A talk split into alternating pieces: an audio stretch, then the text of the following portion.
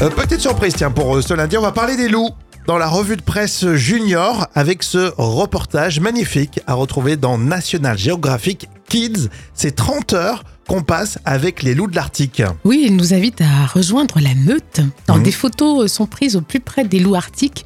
Alors, ce sont des loups qui appartiennent à la même espèce que les loups gris euh, qui vivent euh, ailleurs en Amérique du Nord. Mhm. Mais ils sont adaptés aux températures extrêmes hein, de l'Arctique. Euh, ça peut descendre quand même jusqu'à moins 40 degrés. Des bonnes bêtes quand même. hein. Oui. Alors, les photos sont, sont magnifiques, hein, notamment. Oui, alors ces, ces loups arctiques sont aussi appelés loups blancs ou loups polaires. Hmm. Alors, ils vivent comme nous, en famille ou en meute. Alors les parents et les membres les plus âgés euh, s'occupent des plus jeunes.